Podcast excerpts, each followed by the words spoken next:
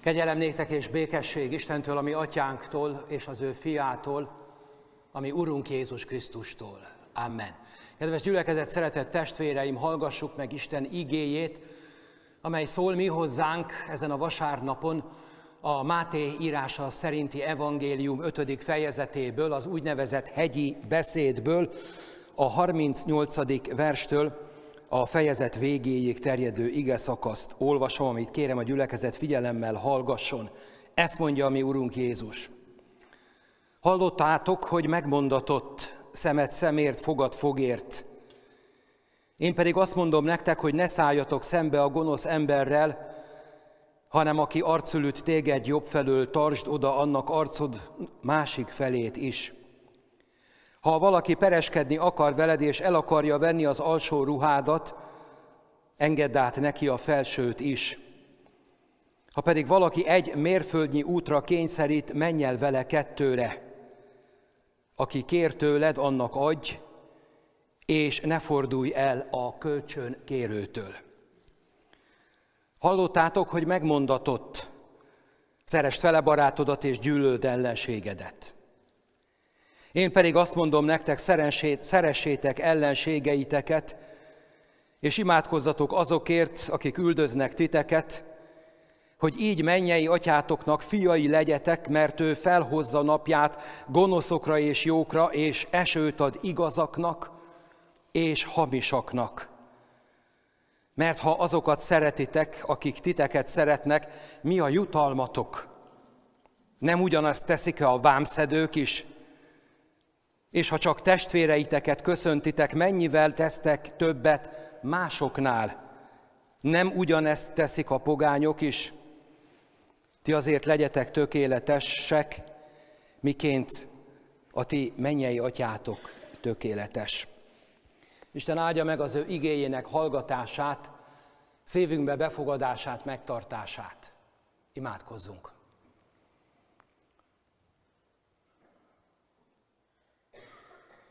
Rága Urunk, azért imádkozunk az Isten tisztelet kezdetén, amit a profétán keresztül kijelentettél, hogy közöttünk is valóság legyen. Tudnélik, a te beszéded ne térjen vissza üresen te hozzád, hanem azt kérjük, Urunk, hogy a lélek erejéből áld meg ezt a közösséget. Szenteld meg a te ígédet, ami az igazság, Add, hogy az itt megelevenedő történet beszéljen, szóljon, megnyissa a szívünket, az értelmünket. Adott esetben jobb belátásra vezessen, hogy valóban a mi mennyei atyánk gyermekei lehessünk, és kövessük azt az utat, amelyen az Úr Jézus Krisztus előttünk jár. Hozzád fordulunk, Urunk, és kérünk, hogy légy könyörületes hozzánk mert ez a magunk tehetségéből, erejéből, hova tovább odaszánásából nem történhetne meg. Mert nem vagyunk méltók, hogy megjelenjünk a te felséges színed előtt. Hiszen ebbe a házba behoztuk az életünk meg annyi esendőségét és gyarlóságát. És mi Soha nem fogunk igazságot, legfeljebb önigazságot nyerni te előtted. Egy valami tud bennünket fölemelni, megigazítani a te végtelen nagy kegyelmed. Bennünket, bűnös, elesett, gyarló gyermekeidet kérünk, Urunk, hogy fogadj magadhoz. Áld meg az Isten tiszteletünket, ad a lélek áradását, és ad, hogy Jézus Krisztus szava, tanítása, mint a jó mag a szívünkbe kerüljön, hogy aztán megteremje a maga gyümölcsét. Amen. Kedves gyülekezet, szeretett testvéreim, az előbb hallott Jézusi tanításhoz hozzáolvasok szintén egy Jézusi tanítás, de immáron a Lukács írása szerinti Szent Evangélium 10. fejezetének a 25. versétől a 37. Fejez, versel bezáródó szakaszból, és kérve Isten lelkének erejét, ezen ige alapján szeretnék szólni, amíg ezt megteszem, az igét felolvasom, és arról beszélek, a gyülekezet foglaljon helyet. Tehát a Lukács írása szerinti Szent Evangélium 10. fejezetének a 25. versétől olvasom Isten igéjét. Ekkor fölállt egy törvénytudó, hogy megkísértse őt, és ezt kérdezte, Mester, mit tegyek, hogy elnyerjem az örök életet? Ő pedig ezt mondta neki, mi van megírva a törvényben, hogyan olvasod? Ő pedig így válaszolt, Szeresd az Urat, a te Istenedet teljes szívedből, teljes lelkedből, teljes erődből és teljes elmédből, és fele barátodat, mint magadat. Jézus ezt mondta neki, helyesen feleltél, tedd ezt, és élni fogsz. Ő viszont igazolni akarta magát, ezért megkérdezte Jézustól, de ki a fele barátom? Válaszul Jézus ezt mondta neki, egy ember ment le Jeruzsálemből Jerikóba, és rablók kezébe esett, akik kifosztották, meg is verték, azután félholtan otthagyva elmentek. Történetesen egy pap ment azon az úton lefelé, de amikor meglátta, elkerülte. Hasonlóképpen egy lévita is odaért arra a helyre, de amikor meglátta, ő is elkerülte. Egy arra utazó samaritánus pedig, amikor odaért hozzá és meglátta, megszánta, odament, oda olajat és bort öntött sebeire, és bekötötte azokat. Azután föltette őt a saját állatára, elvitte egy fogadóba, és gondját viselte. Másnap elővett két dénát odatta a fogadósnak, és azt mondta neki, viselj rá gondot, és ha valamit még ráköltesz, amikor visszatérek, megadom neked. Mit gondolsz? E három közül ki volt a fele barátja a rablók kezébe esett embernek? Ő így felelt. Az, aki irgalmas volt hozzá. Jézus erre ezt mondta neki, menj el, és te is hasonlóképpen cselekedj. Kedves gyülekezet, szeretett testvéreim, már az Óegyház idején ezek a korai századok minden vasárnapnak az év során megvolt, meghatározták a maga hangsúlyát. Ennek a vasárnapnak is. És az Óegyházi perikópa rendszerint a mai napra olvasott ige szakaszt olvasom föl, hiszen ennek a vasárnapnak a hangsúlya a törvény, Isten törvénye. És a figyelmesen tetszettek hallgatni ezt az egyébként nagyon jól ismert történetet, pontosabban a keret beszélgetést, akkor kiderül, hogy itt a törvényről, konkrétabban annak értelmezéséről van szó. Mit jelent Isten törvénye egész konkrét módon a mindennapokban és a hétköznapokban? Mi a törvény summája? Ez az, amit elsősorban meghatároztak. Azt mondja az új szövetségi teológia, hogy valószínűleg nem csak Jézus, hanem a tudós rabbik is két ószövetségi passzust a törvényből egymás mellé tettek. Szeresd az Urat, és szerest fele barátodat, mint magadat. És ez az elméletinek induló beszélgetés akkor válik izgalmasá és érdekessé, amikor ez a törvénytudó, aki, ahogy hallottuk, meg akarta kísérteni az Úr Jézus Krisztust, ezzel sem az ő földi életében, sem pedig azóta nincs egyedül, sokan próbálják ezt tenni, akkor Jézus válaszképpen elmondja az egyik talán legismertebb példázatát, aminek a címe az irgalmas samaritánus. Jézus az elvektől, a jogtól elvezet bennünket a praxisig. Értelmezi, magyarázza, közel hozza, beviszi az életünkbe, hogy mit jelent az Isten és fele barát szeretet, és hogy a kettő mennyire nem választható el egymástól. A rutinosabb ige hallgatók, miközben felolvastam a, prédi, a példázatot, lehet, hogy belül azt gondolták, annyiszor hallottuk már ezt, hogy talán mi magunk is el tudnánk mondani erről egy ige hirdetést. Ezt én nem szeretném kizárni. Mégis szeretnék néhány hangsúlyt az elkövetkezendő percekben idehozni. Azzal a felütéssel, amit én az igeolvasás közben az Úr Jézus Krisztusnál látok, de természetesen ez már jelen van az Ószövetségben is, hogy tudnék, Jézus Krisztus nem egyszer az egykori és a mai tanítványait, hallgatóit provokálja. Kimozdítani szeretné őket a megszokott komfortjukból.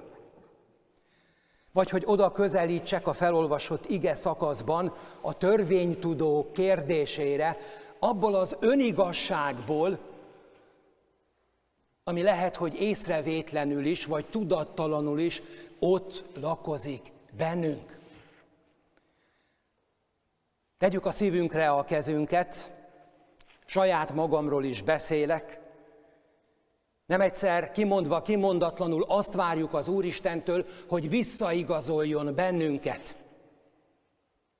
Az életünket, a dolgainkat, a döntéseinket. És talán a templomba is azért jövünk, azért járunk, hogy az Istent igent mondjon ránk és egy kicsit úgy megnyugodjunk, megbékéljünk. Persze, az életben adódnak nehézségek, de alapjaiban azért a dolgok rendben vannak, és egy mederben előre haladnak. A Jézusi találkozások és dialógusok leginkább kimozdítani szeretnék az egykori szereplőket, és bennünket is. És én ezt a nyomvonalat szeretném követni. A törvénytudó kérdése, ki az én fele barátom? Igazolni akarja magát ez a kérdező ember. Azt mondják, akik értenek a teológiához, hogy igazából nem is az volt a kérdés, hogy ki a fele barát, mert ezt Jézus kortársai úgy körülbelül tudták. Természetesen a zsidók, meg a közöttük régóta élő jövevények, akik betagolódtak a zsidó vallásba. Az igazi kérdés az volt, hogy ki nem az én fele barátom. A mi fogalmaink szerint meddig tart a másik ember iránti felelősségem, hol van annak a határa. Jézus Krisztus ebben a vonatkozásban, e történetben kimozdítani kívánja az egykoriakat, és én azt hiszem, hogy bennünket is. Nem igazolja vissza azt, amit várunk tőle, és nem azt a meghatározást adja, amit mi hallani szeretnénk. Jézus Krisztus egy másfajta szemléletre, gondolkodásra és gyakorlatra szeretne elvezetni bennünket. A történettel kapcsolatban két számomra megrázó mozzanatot hadd hozzak ide, a mondani valómnak az első felében. Ha nem tűnt volna föl, akkor én hadd mondjam ki, hogy egy alig burkolt kritikát mond az Úr Jézus Krisztus kora egyházával szemben. Persze a korabeli zsidó vallást egyháznak nevezni történetietlen, de manapság már az iszlámot is olykor egyháznak nevezik. A lényeg az, hogy a korabeli vallási gyakorlatot megélőkkel kapcsolatban Ebben a példabeszédben egy nagyon súlyos kritika fogalmazódik meg. Azok közül a prominensek, a meghatározóak, nevezetesen a pap, meg a lévita, akik a templomi szolgálatot látják el. Talán nem csak rutinból, hanem olykor odafigyelve a szent szövegekre, azokat értelmezve, azokat tanítva, a templomi gyülekezetnek. Jézus példabeszéde szerint talán mondják, talán tanítják, csak a gyakorlatból hiányzik az, ami az Isten törvényébe benne foglaltatik. A mondást minnyáján ismerjük, vizet prédikálnak, de bort isznak. Azok, akik a kegyelmes és az irgalmas Istenről tanítanak, azok irgalmatlanul elmennek a bajba jutott ember mellett. A 17. század német alföldi festészetének legkiemelkedőbb személyisége Rembrandt, akinek rengeteg bibliai tárgyú képe van, többek között megfestette az irgalmas samanitárus példázatának egy mozzanatát, nevezetesen azt, amikor a pap a helyszínre ér.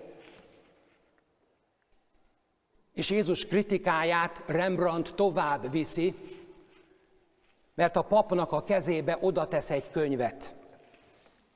Ezt a könyvet, amiből felolvastam, nevezetesen a Szentírást. A kontraszt még nagyobb. Nehogy azt gondoljuk, szeretett testvéreim, hogy ez a Jézusi kritika kizárólagosan az előző nemzedékek keresztjén közösségére, egyházi közösségére vonatkozik. Bennünket szeretne szembesíteni, ami Urunk Jézus Krisztust.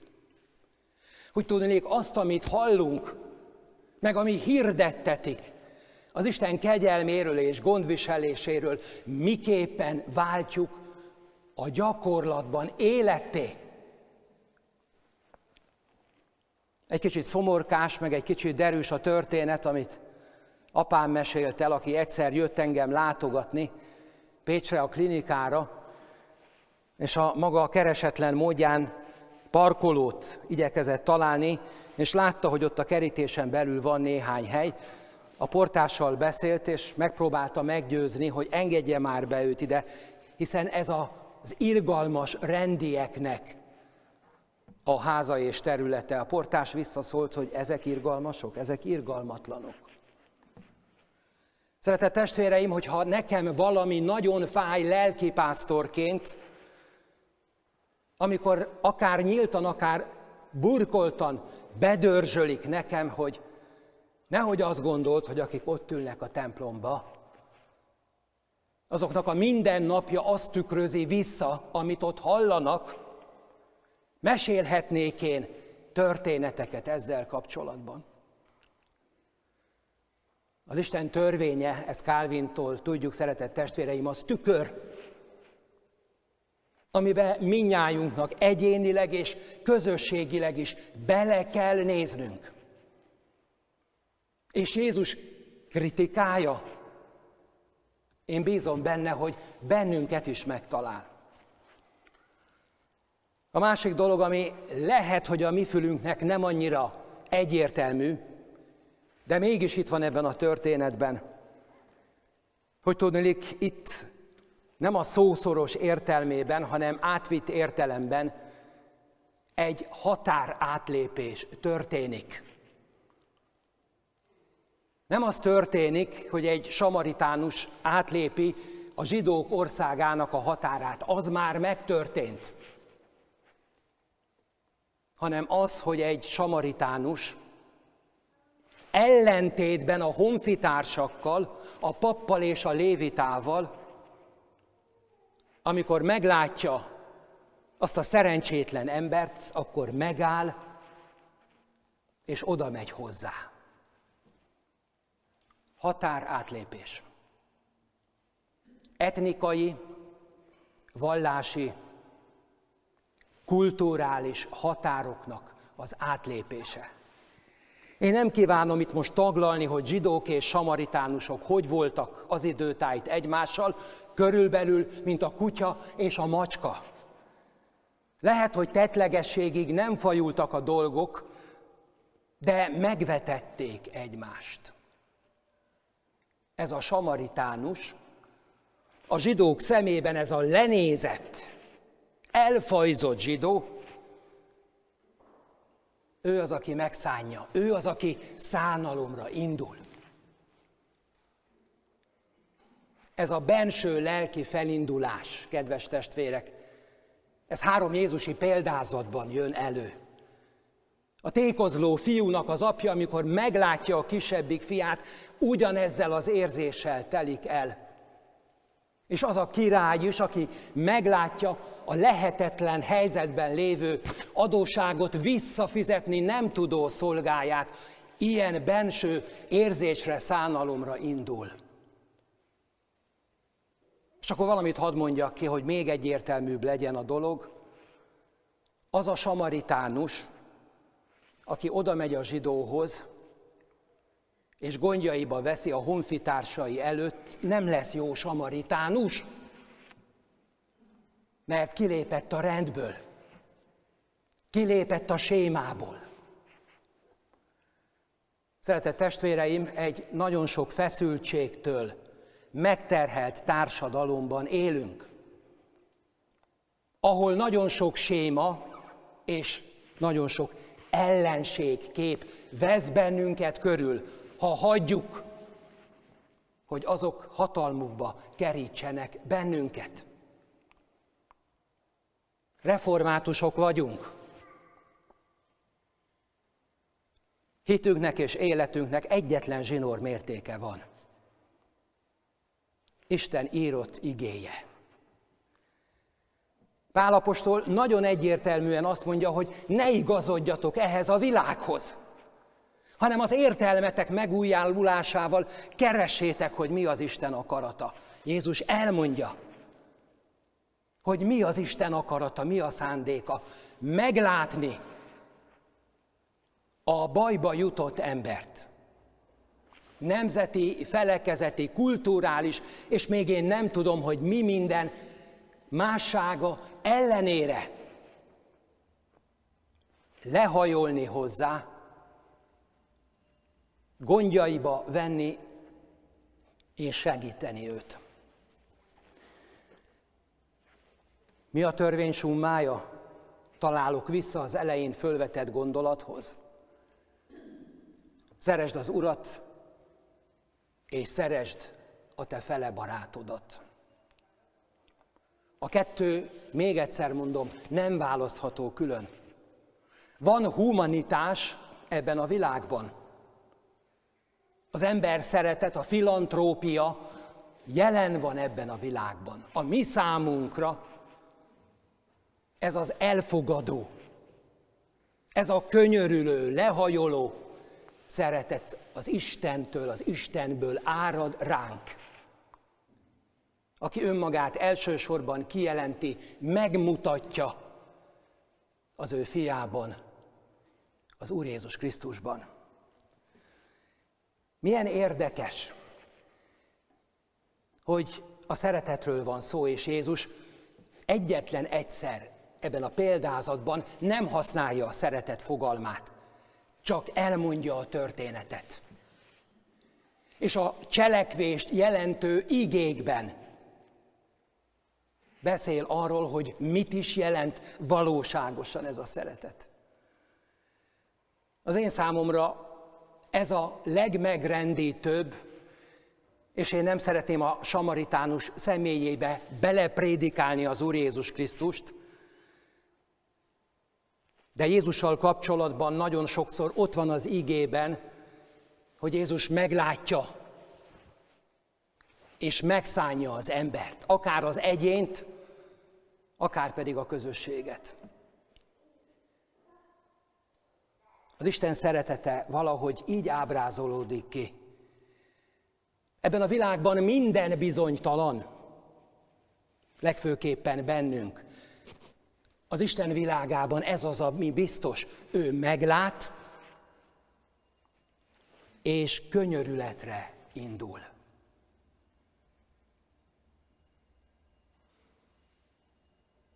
A történet érdekesen fejeződik be, kerekedik le. Jézus visszakérdez. a három közül ki volt a fele barátja a bajba jutott embernek? A zsidó kérdező, a törvénytudó nem veszi az ajkára a samaritánus elnevezést. Csak annyit mond, hogy az, aki irgalmas volt hozzá. Jézus azzal, jár, azzal zárja a neki és a nekünk szóló tanítást, hogy eredj el, és te is eképpen cselekedjél. Szeretett testvéreim, a Krisztus követésnek meggyőződésem szerint ebben van a nehézsége. Hogy nem szép elveket és tanításokat hallunk csupán, hanem a Krisztus megbízásából az a küldetésünk, hogy e szerint éljünk, és e szerint viszonyuljunk. Úgy, ahogy a mi Urunk Jézus Krisztus példaképpen elénk teszi. Minnyáján, akik itt ülünk, talán még ez a fiatal ember is tudja, hogy ennek a világnak a valósága az valami egészen más. Jézus Krisztus annyit ígér minnyájunknak, hogy velünk lesz. Akkor, hogyha van bátorságunk, hogyha van hitünk, megélni és gyakorolni azt, amit a szívünkre helyezett. Így tanultam, így mondom tovább. Ha e világ valóságával szemben a keresztjének közössége, amit egyháznak nevezünk, nem jelenít meg valamiféle kontrasztot ebben a világban, és ez alapvetően az Istenhez és az Isten fiához való igazodás, akkor lényegileg nincs nagyon létjogosultsága ebben a világban. Ha a só megízetlenül, mondja ugyancsak a hegyi beszédben, ami Urunk Jézus Krisztus, kidobják és eltapossák az emberek. Jézus evangéliuma egészen más. Adjon a mi Urunk nekünk elég hitet, elég bátorságot, hogy a belőle kiáradó lélek erejéből tudjunk így szeretni, így viszonyulni, így megélni azt, hogy Krisztus követői vagyunk. Adja mi Urunk, hogy ez így legyen. Amen.